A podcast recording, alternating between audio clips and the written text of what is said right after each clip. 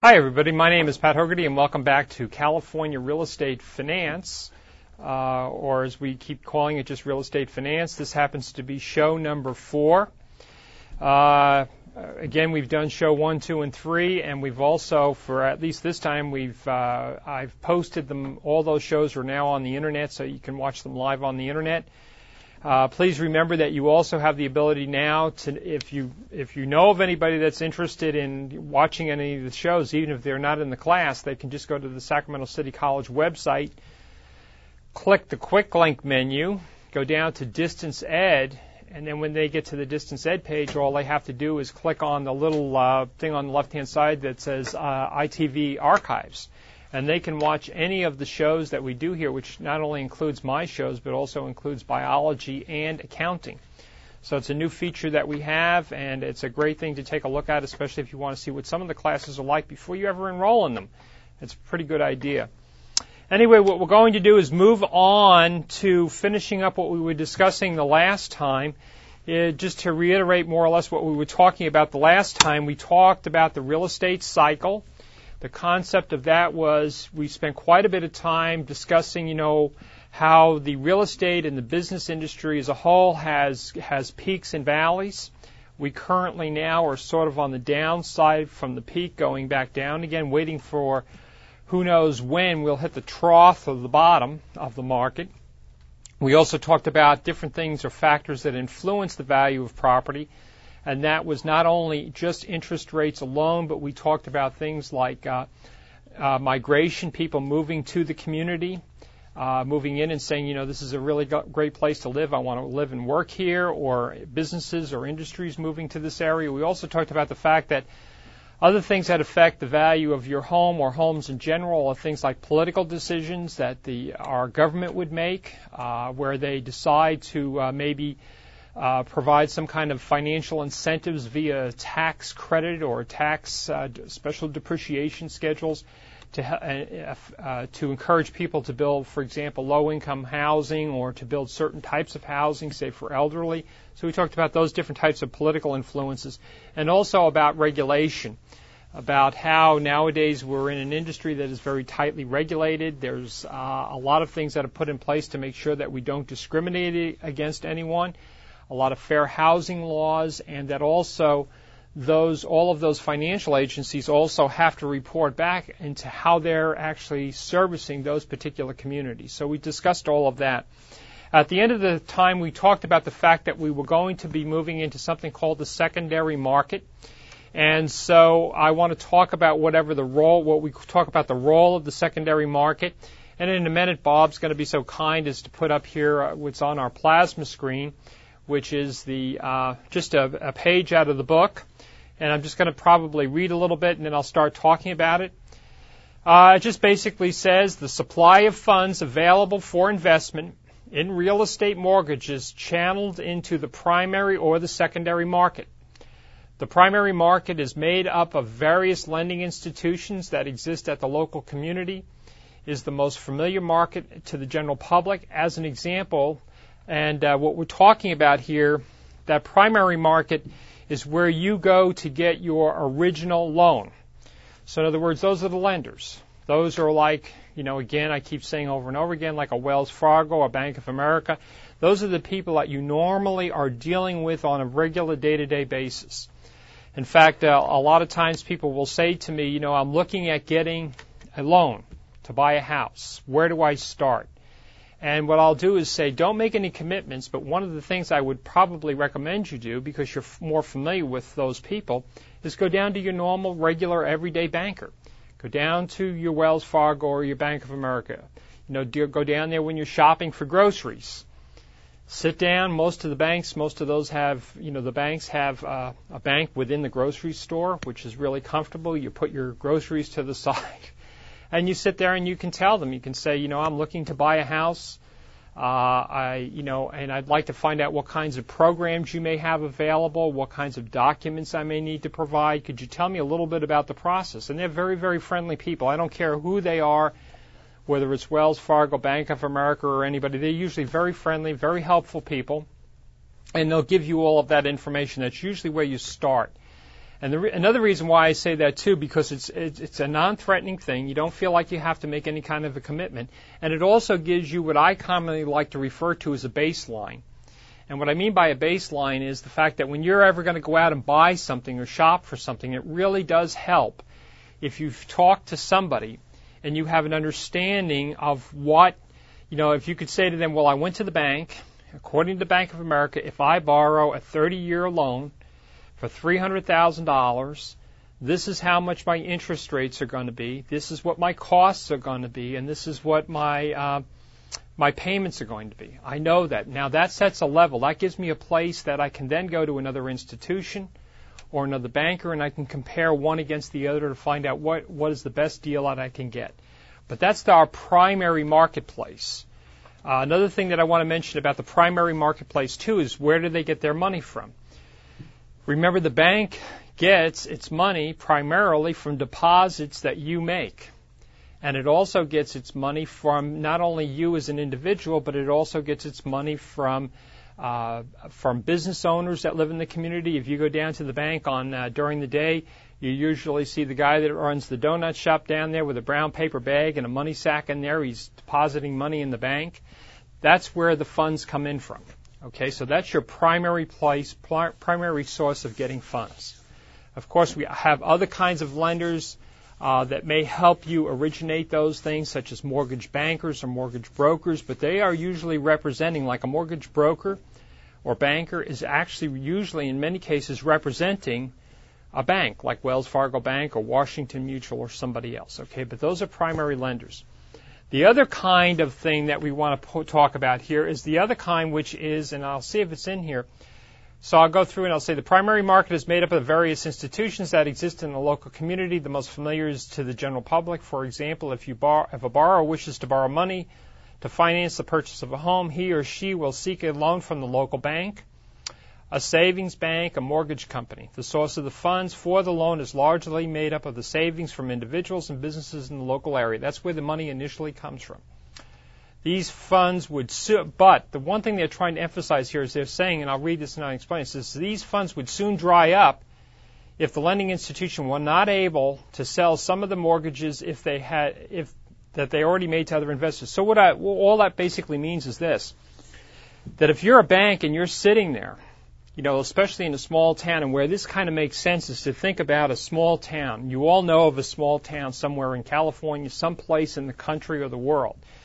and you know that that bank exists, and you probably, if it's small enough, you know the people that actually personally deposit money there. And if you think about this, if the only pl- if the only place you could go get your loans was from that bank, and the only place the bank could get its money to lend you was from those people that deposited money, it would very very quickly run out of money.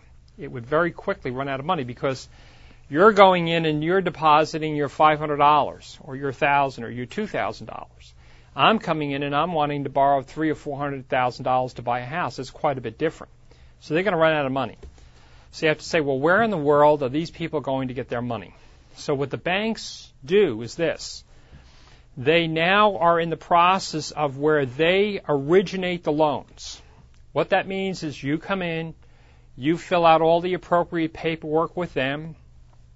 They'll ask you for things like your financial statements, your income tax statements, your W-2 statements, all those things. They'll get all that information from you. They may actually also be the ones that will work with their people in ordering appraisals, doing the initial underwriting. They'll take care of all of that.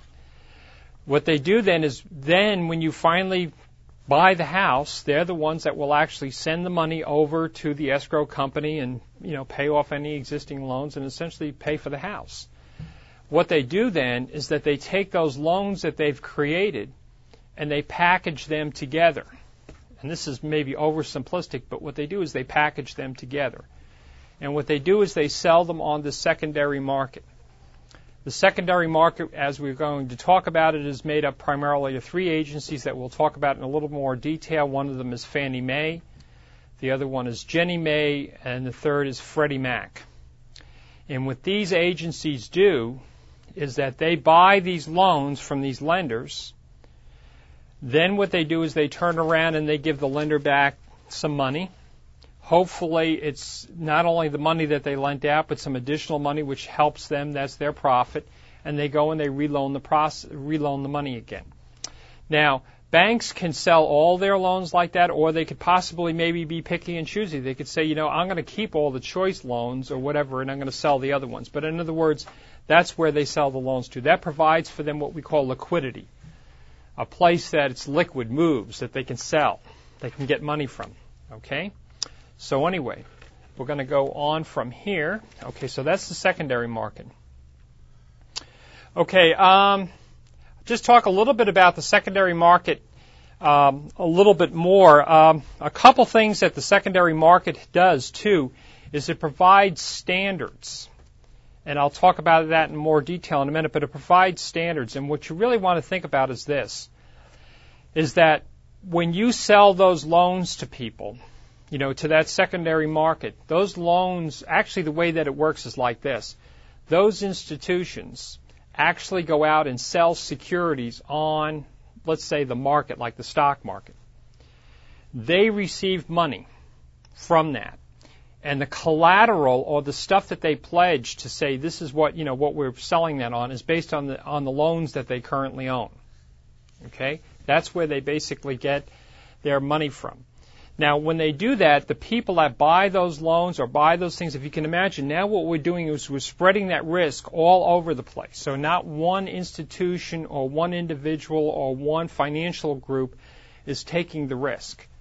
So what that means is that if Pat Hogarty's house goes into foreclosure, that has not, does not have a dramatic impact on it like it would if it was one lender that had that foreclosure. Okay? So that's the idea. It provides that kind of stability. Now, um, what what I want to kind of emphasize here, and I'm I'm I'm not from this here. I'm going to come back on camera here in a minute. Is the fact that what they do, what these secondary markets have done, is they provide what we call standards. And what we mean by standards is this: if I'm going to sell something to somebody, and the purchasers of that are going to be all over the country, all over the world, I have to have a standard that I have to work towards so that if somebody is sitting in New York, they can take a look at the mortgage that they're going to buy and understand how I came up with the loan value or how I came up with the appraised value or how I qualified the client. So for example, if you're going to take your loan application from a borrower, the form that you're going to fill out for that loan application is going to be called a Freddie Mac, Fannie Mae Freddie Mac standard form application. It's Form 1003. The information that they're going to be asking you for is going to be the same information they would ask from anybody else anywhere in the country. So, in other words, when they say to you, for example, I want to know your full name, your full address, I want to know where you work, I want to know who your employer's name is, I want to know what your assets are, those same questions are being asked from, for, from everybody, whoever gets a loan through them. Everybody is being asked the same questions. If they ask you, for example, to supply uh, your pay statements for the last two pay periods to show that you make a certain amount of money, that's a standard they ask of everybody. No matter whoever applies for the loan, everybody gets asked the same question.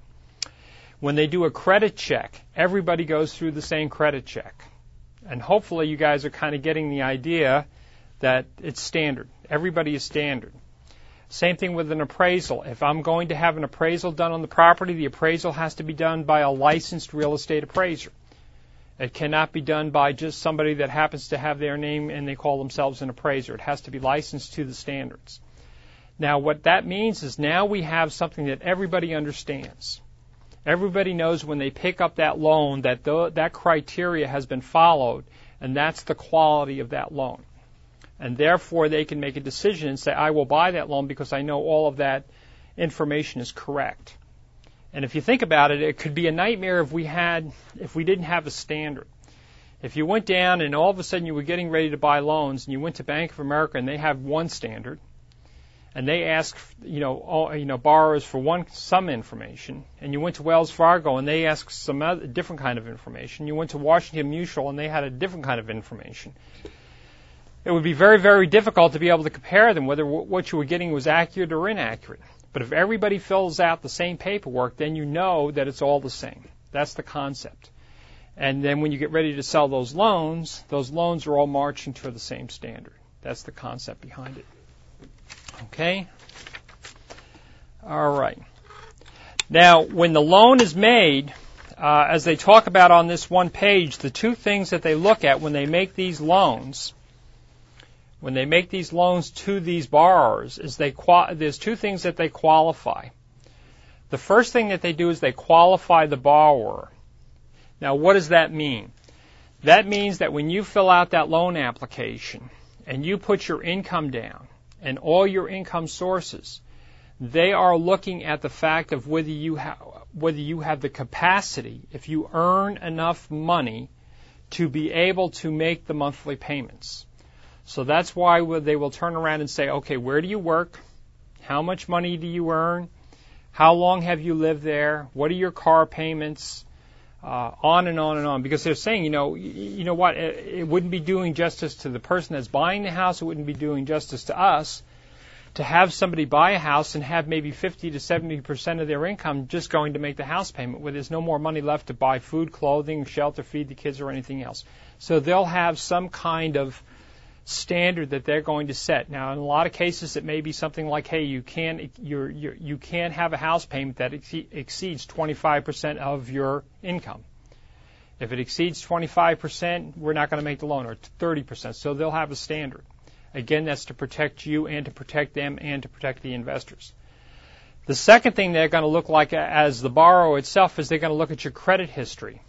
They're going to look at your credit rating.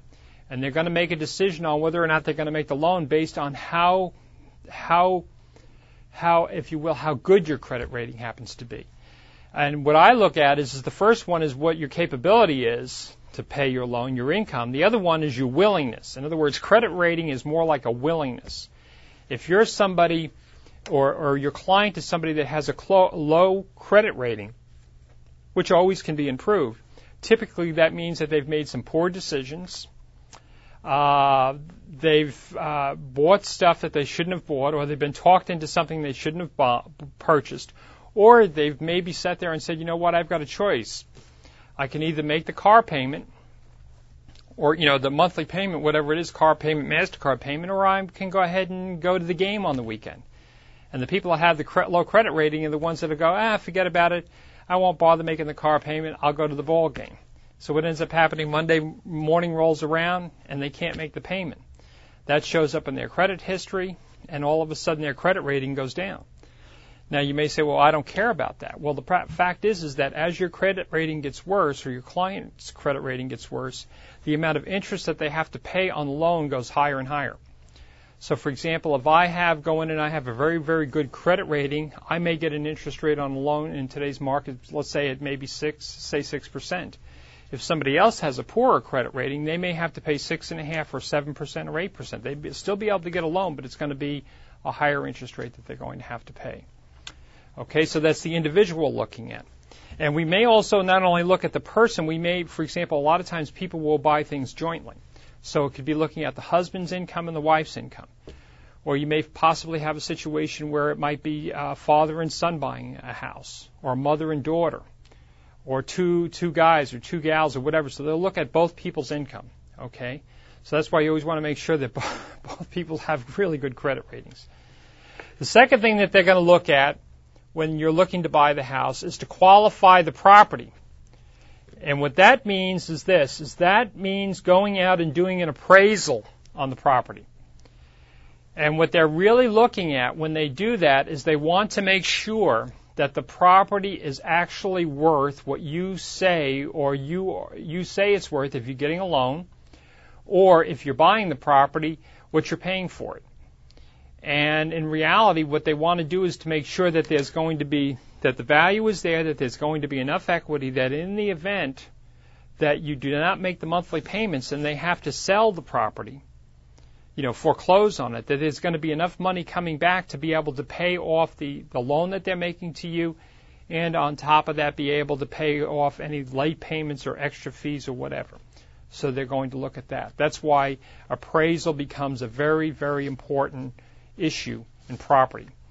And typically, right now, I think probably most appraisers are talking about the fact that uh, you know maybe last year they had a house that they appraised and it was maybe they said it was worth three hundred fifty thousand dollars, and this year they're coming back and they're saying that no, the property's not worth three fifty anymore; it's worth three hundred thousand dollars because the market has slowed down quite a bit. So, I mean, it's a big it, appraisal is a big issue, and the appraisal industry itself is, has been continuously working on tighter and tighter rules and regulations and training and education. For example, and nowadays, if you want to become a, a real estate appraiser where you can do your own appraisals on residential property and sign them off yourself, you have to have over 2,000 hours worth of experience before you can even get the license to do that. Okay, and then you're limited on what you can appraise. And the reason why you're doing that is because what they want to do is they want to safeguard the community, uh, safeguard the lenders that they that when you say that that value of that property is 300,000 that it's really worth that much money. Okay. Appraisal also becomes important too because you will also have people uh, last thing is you'll have people that move from another community. And they'll move, for example, like when we people move from say back east, uh, not back east, but the Midwest, Oklahoma, Texas, and they move out here, and they get ready to buy a house, they have what we commonly refer to as sticker shock. I mean, they've moved from where they live. They come out here and they're thinking, oh, I'm going to be able to buy a really nice house for maybe a couple hundred thousand dollars. And they go out and they look around and they're finding out that they can maybe, if they're lucky, buy a small little townhouse condominium or a one bedroom house. Conversely, if you move from here to, say, Oklahoma City and you're used to living in a little condominium here, and you go down there and you start looking around, you're going to find houses for sale that maybe might be like a three or four bedroom house, three car garage, brick house on a third of an acre, and they're selling it for maybe uh, $200,000 today as I speak. So when you go down there, you may actually overpay for a house because you're used to the prices in Sacramento. So the idea of having an appraisal down there would be the fact of informing you that you're not overpaying for that market. That house back there may be worth two hundred thousand. Over here may very well be worth you know five six hundred thousand dollars, just based on where it's physically located in a nice area, by the way. Okay, so um, again, um, I'm looking here. Okay, agencies of the secondary market. On this page, they call out three of them that we'll talk about in a little bit more detail. Uh, the first one that we hear a lot about is Fannie Mae, which is the Federal National Mortgage Association, Fannie Mae. Okay. The second one that we're going to talk about is Ginnie Mae, which is the Government National Mortgage Association. And I'm going to show you their websites and some of the other stuff when we get done. And the third one is called the Federal, Lo- um, Federal Home Loan Mortgage Corporation. Okay, those are three of the secondary agencies that purchase or are involved in some way or another in the secondary market. And a couple of these things I, I underlined here because I thought that it was something that I, it was important that I maybe reiterate or hopefully it comes across. Yeah, it does on the TV okay. It says the secondary market is able to function as it does because of the standardized, as I talked about before, standardized underwriting criteria applied by those agencies. Underwriting criteria as used to qualify the borrower and the property. Remember, that's what I was saying about they all march to the same kind of criteria. Okay, they all use the same tools. So it's so that it's well understood. You can be in New York and the forms are the same. okay. Um, uh, every mortgage issue issued by each individual lender must conform to the secondary market. That also includes, like when you go to the bank a lot of times, you'll hear about something called a conforming loan and a non-conforming loan. In fact, if you go to the bank on the weekend and you see an interest rate that's posted on a sign, I'm thinking about like walking into a, a, a Bank of America or a Wells Fargo bank, and you look and you see a sign and it says, Our home loans are at, and they quote you a percent. They say six and a half percent. If you look at the itty bitty, teensy weensy, teeny weeny little writing down the bottom of the little flyer or the sign, it'll say for conforming loans. And what that conforming means, it has to do with a limit on the loan. Currently, right now, conforming is any loan that the value of it is at least for, it's it's got to be four hundred and seventeen thousand dollars or less if it's a single family home, and that's in this particular area. If it's over 417,000, it's called non-conforming loan, and that's called a jumbo loan. It's in a different criteria. Typically, jumbo loans may have a higher interest rate because it's considered to be a higher risk than the non-conforming loans would be. Okay? So anyway, going on from there, it says these standards assure a uniform quality control which inspires confidence in purchasers of the mortgage-backed securities. Very, very important because we have had over the years a number of absolute total fiascos in which um, you know there was saving, you know, and and I can remember. Um, you know the savings and loan industry. I mean, we we ended up with properties all over the place that you know, they had no value or, or very little value. The underwriting standards and the way they were appraised were terrible. And what ended up happening is banks or savings and loans ended up with a lot of properties that were, you know, in many cases worthless.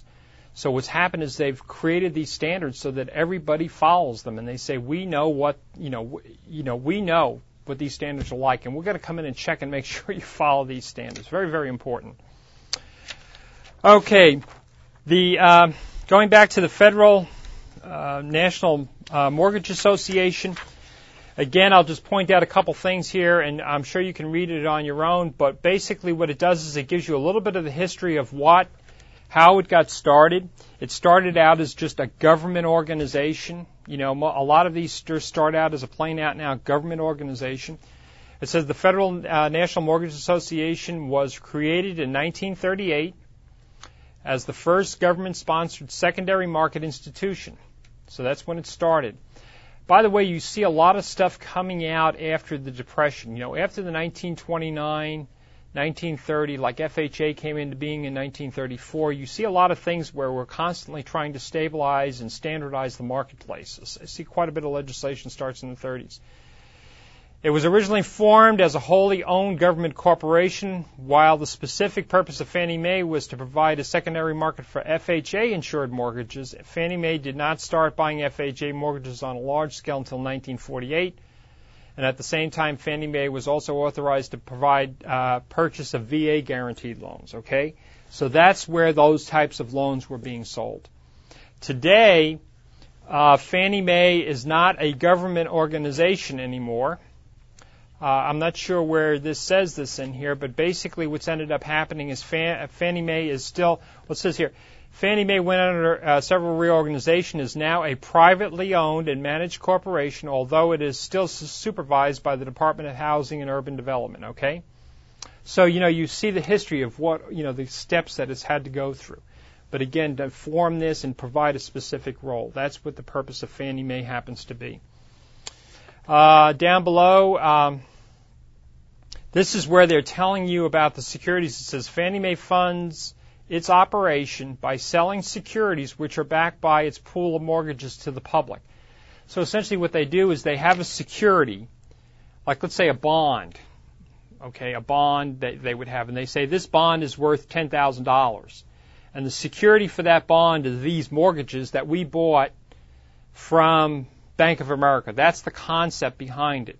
So what they do is they sell these bonds. That's how they raise money to get funds to operate their business on a regular basis. You always have to say, where's the money coming from? Uh, it buys mortgages from lenders. Lenders who wish to sell loans to Fannie Mae are required to own a certain amount of stock in Fannie Mae, the required amount being based upon the principal balance of the mortgage loans. Okay? So, anyway, that gives you an idea on how that basically operates. Uh, the next organization that they talk about in here is something called Ginnie Mae. Okay? Ginnie Mae. Uh, Ginnie Mae is a uh, it's a government organization. It's in the secondary market. It has a little bit different, of, or it has quite a bit of a different role. It says the Government uh, National Mortgage Association of Ginnie Mae was created with the passage of the Housing and Urban uh, Development Act of 1968. It is a wholly owned government corporation which in effect replaced Fannie Mae when Fannie Mae became privately owned. So that is what its purpose is. Okay? And I think down here I gave a little bit, I said it's uh, a primary function of Ginnie Mae is to promote investment by guaranteeing the payment of principal and interest on FHA and VA mortgages. So again, that's where an investor you know, and when we say investor, we're not talking about like Pat Hogarty. We're talking about pension plans, profit sharing plans, CalPERS, CalSTRS, stuff like that, big organizations. This is to make sure that they're going to continue to get paid their payments on a monthly basis or their interest or whatever. Okay, very, very important. All right. And uh, they show a website here for it, and I'll show you this in a minute so you know where that's particularly located. Okay. The next one that they talk about in this area, if you will, is uh, Federal Home Loan Mortgage Corporation, or uh, you know, and this is a the third one, which is called Freddie Mac. So you have Fannie Mae, Ginnie Mae, and Freddie Mac. Okay, you know, and if you ever wonder, you know, there's a lot of information, by the way, in these chapters. A lot of information at their website. Now, I think as I was going through and getting ready for today, I just think to myself, you know what? That's a lot to kind of keep in your head. And basically, that's why they make books, so you can go back and look it up. What you're really going to be concerned with in something like in this, what you should be doing as a real estate agent or a professional to know that these exi- organizations exist, to know what their purposes are, to understand what's happening with them, both politically and business wise, to know how the secondary market is working, which has a direct effect on possibly what interest rates may be. So that's why you're going to want to know. I think I mentioned the last time when you go, like if you're a member or go, or like you're in the internship class we have and you go to uh, the Sacramento Association of Realtors uh, weekly meetings, you'll see the people from the finance committee get up and talk about what's happening specifically maybe with one of these organizations. Uh, you know, what they're buying, what they're selling, how it's going to affect the market. Okay? And so here it gives you a little bit more. It says the uh, Fannie Mae, also known as Fannie was created through the Emergency Home Refinance Act of 1970. Initially, Fannie Mae was a nonprofit, federally chartered institution which was controlled by the Federal uh, Home Loan Bank System. Its primary function was to aid savings and loans who were hit particularly hard by the recession of 1969 and 1970, which was one of our recessions. Uh, Fannie Mae helped S&Ls uh, acquire additional funds for lending in mortgage market by purchasing mortgages they already held. Fannie Mae or Freddie Mac was also authorized to deal with FHA, VA, and conventional mortgages. And in 1989, Fannie, uh, Freddie Mac became a private corporation and basically operates in a manner similar to uh, Fannie Mae. Okay, so they all get created as a result of some problem, and they're all providing some kind of a function in order to make things work. So what I'm going to do now is I'm going to kind of flip over to the um, Blackboard website and I'm going to just show you some things that I have for you at your own leisure to look up.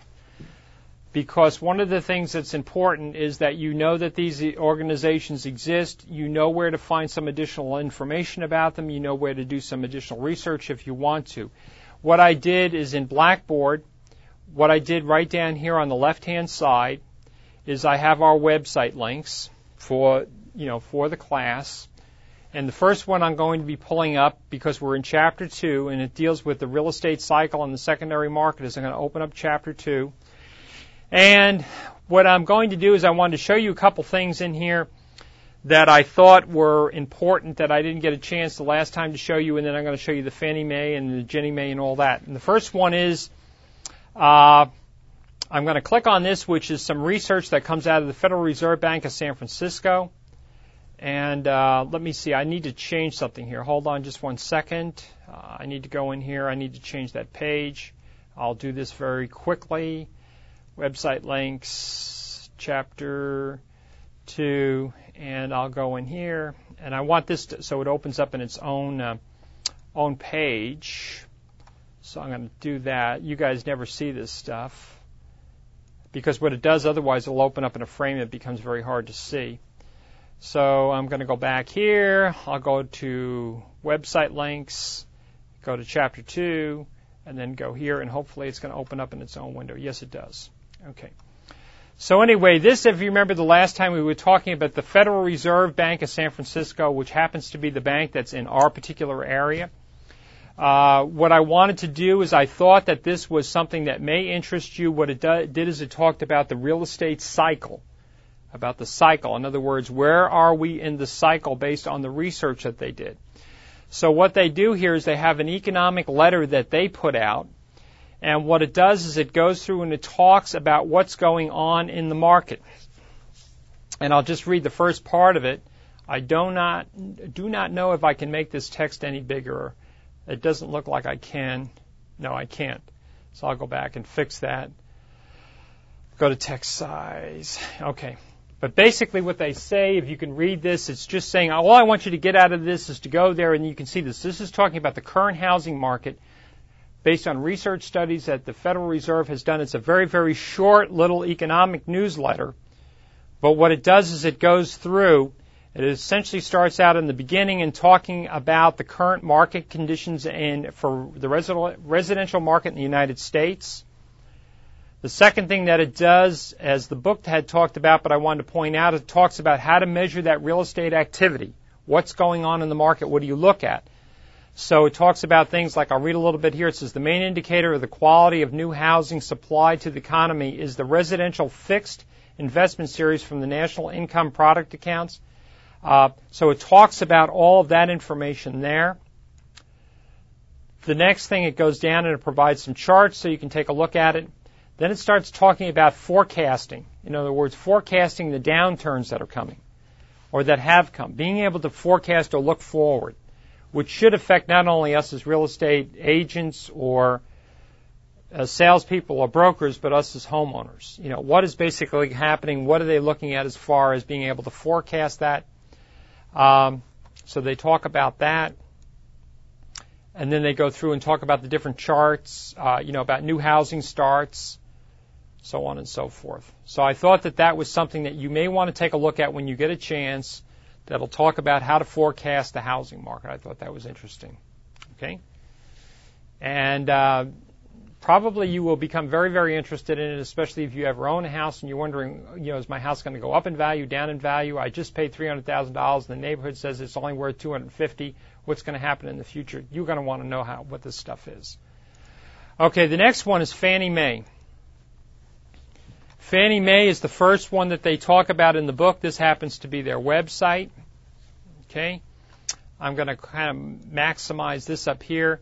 Uh, this has just a lot of the literature that you'll see with, when they talk about Fannie Mae. If you wanted to know cer- certain things like about Fannie Mae, I wish they would make their text so I could size it. I can't size it for some unknown reason here because they they make it more like a, a, a they're using what they call style sheets to do this, which is uh, not allowing me to control it. But one thing that happens under about Fannie Mae is this right here, where they talk about loan limits. This is the conforming and non-conforming rate that I was talking about, right here.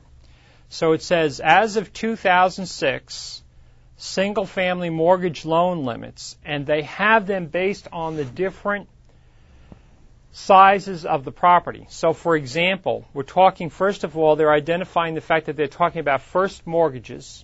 So these are first mortgages on the house, meaning that they're going to be in first position to, you know, in the event of a foreclosure. On a single family, a one family house, the loans that'll be what we call uh, conforming loans are going to be anything from $417,000 or below. Now, what the significance of that happens to be for some people, for some clients, is that if they've bought a house, say a couple years ago, and maybe they had a jumbo loan at that time, and maybe they were paying extra money for that jumbo loan because it exceeded that conforming rate. Because the conforming rate, there's been times that it's been you know that like last year I think it was like down in the three hundred thousand dollar range. Okay, but as it moves up, it means that that kind of a loan moves up higher, where it's eligible for a lower interest rate than it was previously. So, for example, maybe last year what a jumbo lo- was considered to be a jumbo loan, which was maybe three hundred seventy-five thousand, this year is not considered to be a jumbo loan anymore. It's an ordinary conforming loan, which means it may qualify for the lower rate. Also, another thing too is, is that they talk about the loan limits. It says two family, three family loans, and four family. What they're talking about here is they're talking about like if you buy a duplex or a triplex or a fourplex. And what's important about that is that some people, when they initially get into the real estate market, especially if they're trying to build their estate, they may say, you know what, for the first couple of years, I'm going to work really hard on building my estate. I'm going to buy a duplex. I'm going to live on this side. I'm going to rent this side out. Okay, you know that kind of a thing. Well, these these loans are if you have a two two unit, three unit, or four unit is what you're talking about. So as you notice, the loan limits go up as you go. So it'll go anywhere from a two family is 533,850 to a high for four units is 801, 801,950. Okay. They also talk here about the uh, second mortgages. Okay. So that's I wanted to kind of point that out to you. There's a lot of different information in here, a lot of information. Uh, if you want to do things like understanding what um, Fannie Mae is about, how it operates, how it's currently organized, who runs it, all that stuff is here at their website. Okay. The next thing that I wanted to do, let me go back here. Oh, wait a minute, I think I can close this window. I wanted to show you that we had a link in here for Ginnie Mae. And again, when you look at this and you look at the book, this is directly from their website. This is Ginnie Mae. Okay, this is the Ginnie Mae website. And again, you can go here, and if you want to know about Ginnie Mae, it's kind of laid out uh, similar to the way Fannie Mae was, but it talks all about how they're organized, what their mission is, why they exist, home ownership guide, calculations, all that kind of stuff is located right here. Okay? And that'll all be on the test, by the way. You guys paying attention? okay. The last one that I wanted to show you that's in here is something called Freddie Mac. Okay? And Freddie Mac is the last organization that they talk about. Again, they exist. Uh, it'll you're able to go in here and find out information about Freddie Mac.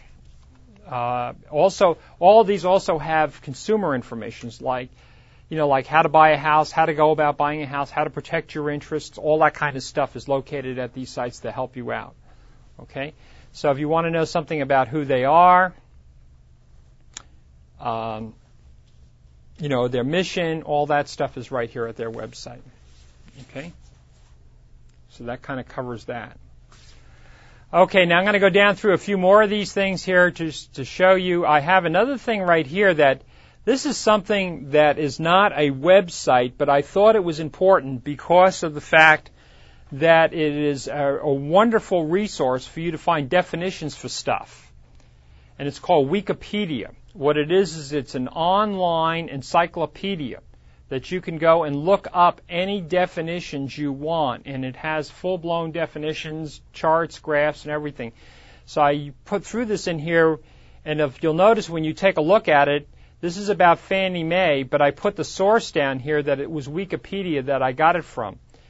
And what Wikipedia does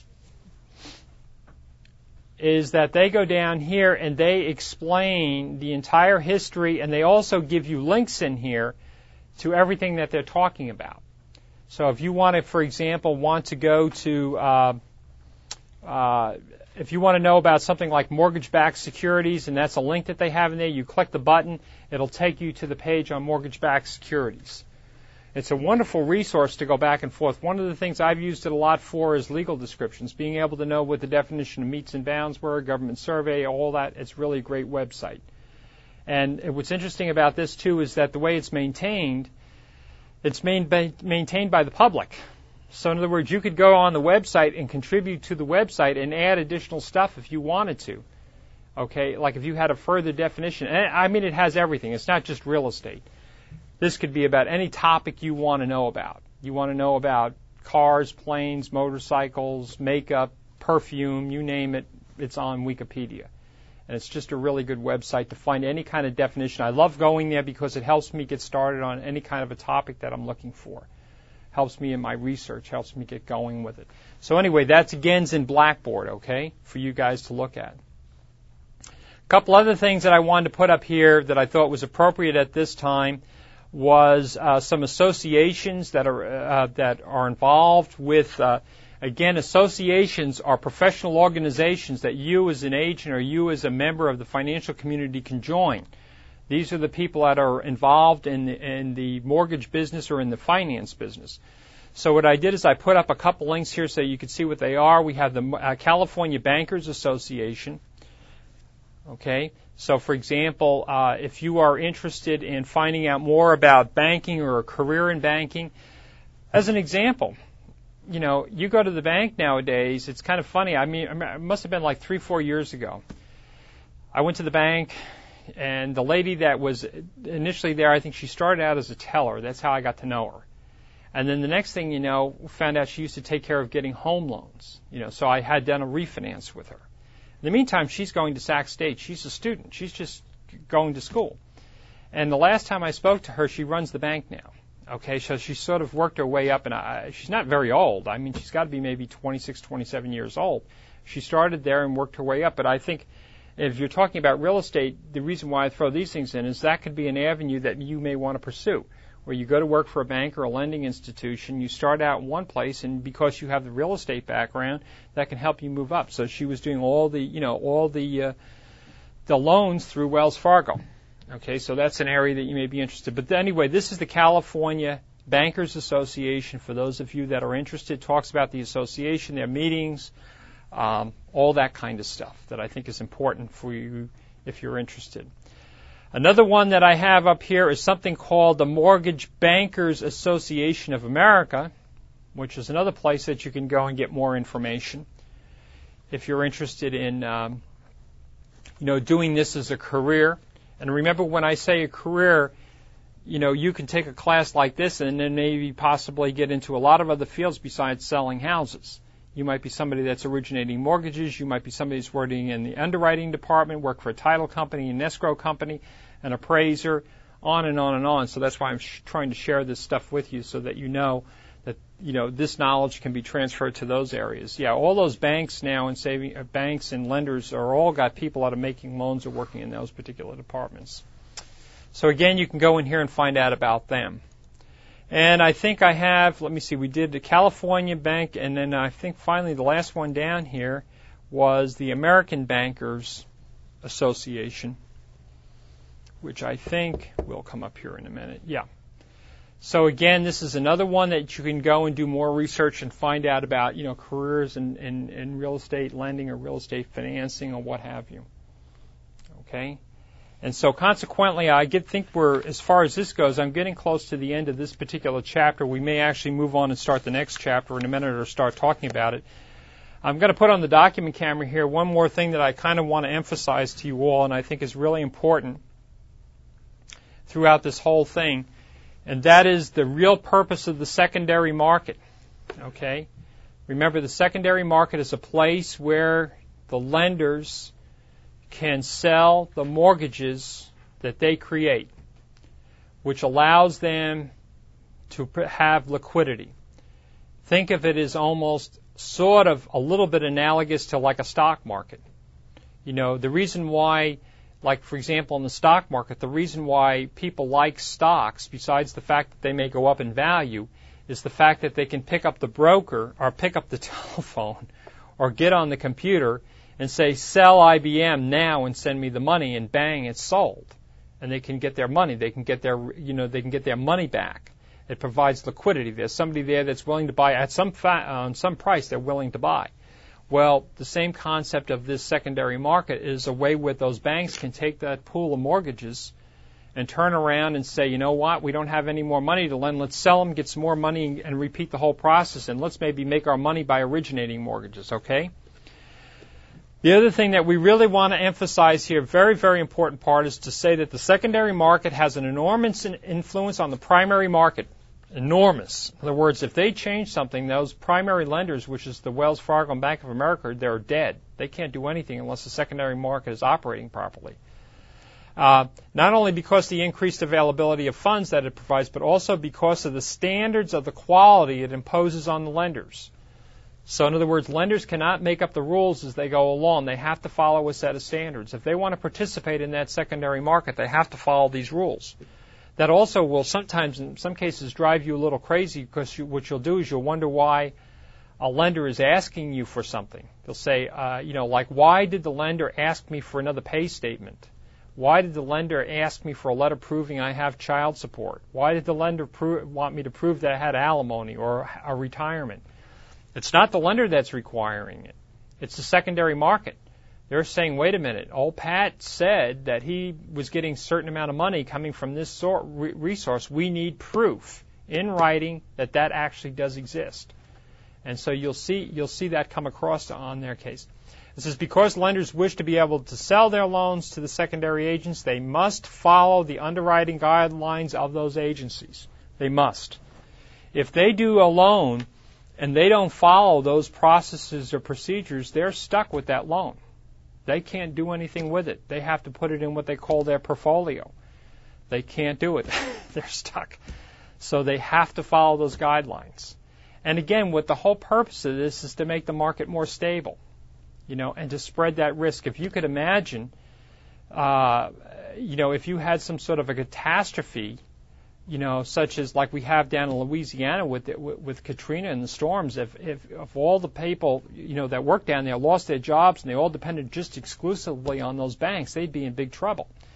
But those loans that are made down there were made, sold on the secondary market, and that risk is spread out amongst a, a lot of people. So there's not one person. That's why we can withstand some of these big shocks because it's not like it's devastating one particular group. It's spreading that risk around. Very, very important factor. So anyway, I think that takes care of that particular chapter. I think I'm going to mention a few things that are going to be coming up in the next chapter because we have a few more minutes. Um, what we're going to be doing the next time is talking about uh, what's referred to as sources of primary uh, sources of funds for the primary market. You know, where do they basically get their money, that primary market? Where does the money come from? So we're going to be talking about that and uh, going into that detail. They talk here about uh, starting out talking about uh, traditional direct lenders, in other words, lenders that make the loans directly. You go to the bank, the bank gives you the money. So we'll be talking about that. Uh, next thing that we're going to be talking about that day is something called savings and loans. Okay, savings and loans. Savings and loans in a lot of cases were started basically for the fact of uh, helping people buy houses. Okay, in other words, residential property. What's happened over the years that's sort of interesting is the fact that, you know, all of these institutions had very, very tightly regulated specific roles. You know, if you went to a bank, the bank took care of your money and lent you money but maybe at one time they didn't make home loans. They didn't sell stocks, they didn't sell bonds, they didn't do a lot of things. So what we've started to do is we've seen a lot of these institutions are doing you know, you can go to a bank now and you if you have a business, you know, in the past uh, you couldn't, but if you go to a bank now, you can do your own personal banking with them. They can handle your own payroll for your company. They possibly can make your home loan. They can make you a business loan. Uh, they may be able to even be connected to be able to provide insurance. There's a lot of different things that they can work with. Okay, so the, the roles of them have expanded considerably. So we'll talk about savings and loans. Uh, we'll talk about a couple of these acts, financial institutions and the Reform Act of uh, 1989. So we'll be talking about those, these different kinds of financial acts that happened and why they were initiated and why we have them. Usually, anytime you have an act that comes into place, it usually means because something went wrong. Something financially went wrong. Okay? Or they found out that whatever the agencies were weren't properly conducting business. So they created some kind of an act. An act means something created by Congress to rectify the problem. So that's why it's important. Okay? Um, we're going to talk a little bit about something called commercial banks. Commercial banks are typically uh, banks that are dealing with, uh, as they say here, demand deposits. Demand deposits mean I go down, I put my money, I put my card down, I say, give me my money. Uh, commercial banks usually are also doing like loans to businesses. They may be lending money to businesses for things like to meet payroll, to um, to uh, to fi- to finance inventories, to handle their accounts receivable. In other words, to lend money against accounts receivable they may have. That's what commercial banks do. So we'll talk about those. We are also going to talk about something called credit unions, okay, which is another kind of financial institution and what they basically do. Credit unions typically in the past have been, uh, I know when I first joined, it was the credit union I belonged to, which doesn't, it's been merged and uh, over the years was Mather Credit Union. Essentially, what it is is it was a group. It, you know, if you if you belong to it, you had to be a member of the military or civil service and working for them, and consequently, over the years, in order to ca- continue to capture more marketplaces, like anymore, it's like, do you know of anybody? You know, going from where, well, if you're not a member of the military, you can't join. It's like, do you know of anybody that's ever been a member? Do you know? Have you ever seen a soldier? You know, so in other words, they've basically expanded that because what's happened is, is the military bases have closed. You know, they run, they want to stay in business and they're running out of clients, so they start expanding who, who can belong to it. But credit unions also have limited roles in what they do. You go there, these are the places that usually you're getting like share secure loans, short term loans, uh, you know, like you want to borrow some money, you know, to buy a car or buy a motorhome or buy a motorcycle. They do do, and depending upon the credit union, some of them do do mortgages or are involved in it. Some of the other ones are not. So it really depends upon their activity. A lot of them usually are lending money, uh, you know, for car, uh, like cars, commodities like that is what they're buying. Okay, so we'll talk about those guys. Okay. Um, we're also, as time goes by, and I'm just doing a quick review here, we're going to be talking about something called pension funds. Uh, these are going to be under the category of indirect lenders. Pension funds means that people like retirement plans, like CalPERS, uh, or the public California Public Employees Retirement System, or CalSTRS, the teachers' retirement system, or any large retirement system, they have to invest their money in something. If you think about it, they're collecting your you know your your deposits on a on a weekly or monthly basis for your retirement plan. What they're doing is they're guaranteeing the fact that they're going to give you some amount of income in the future. They have to invest their money somewhere. So what the pension plans do is typically they invest in things like stocks and bonds and mutual funds. They also will invest in like uh, uh, mortgages, okay, and also too they will also make large, extremely large loans. So, for example, you may find out that a shopping center, the loan on a shopping center, is made by uh, Mutual of Omaha or New York Life or Metro Life. In other words, they're large companies that are making direct loans to them. So we'll talk about those guys. Okay. And so we're getting close to the end now. I just kind of want to let you know that we're going to be talking about that the next time. Uh, and uh, Again, I would recommend a couple things that you need to do. Make sure that you are downloading and doing working on the study guide for the exam. Very, very important. Remember in my classes, you're not supposed to be getting those terrible 85s and 90s on exams. We want to get 100 on those exams. There's no reason why you shouldn't be getting 100 on the exam if you're not, you know, just download the study guide and work on it. Uh, very, very important to do. Take a look at that exam schedule. Make sure that you're keeping up what's going on with the reading and everything. But it is important, though, that we prepare real well for that exam. Okay, I hate giving those low 85 scores. That's terrible. They got to get them up there. Got to get the scores up there. Okay, with that, I want to thank you very much. And this is the end of show four, and we'll see you back here the next time for show number five.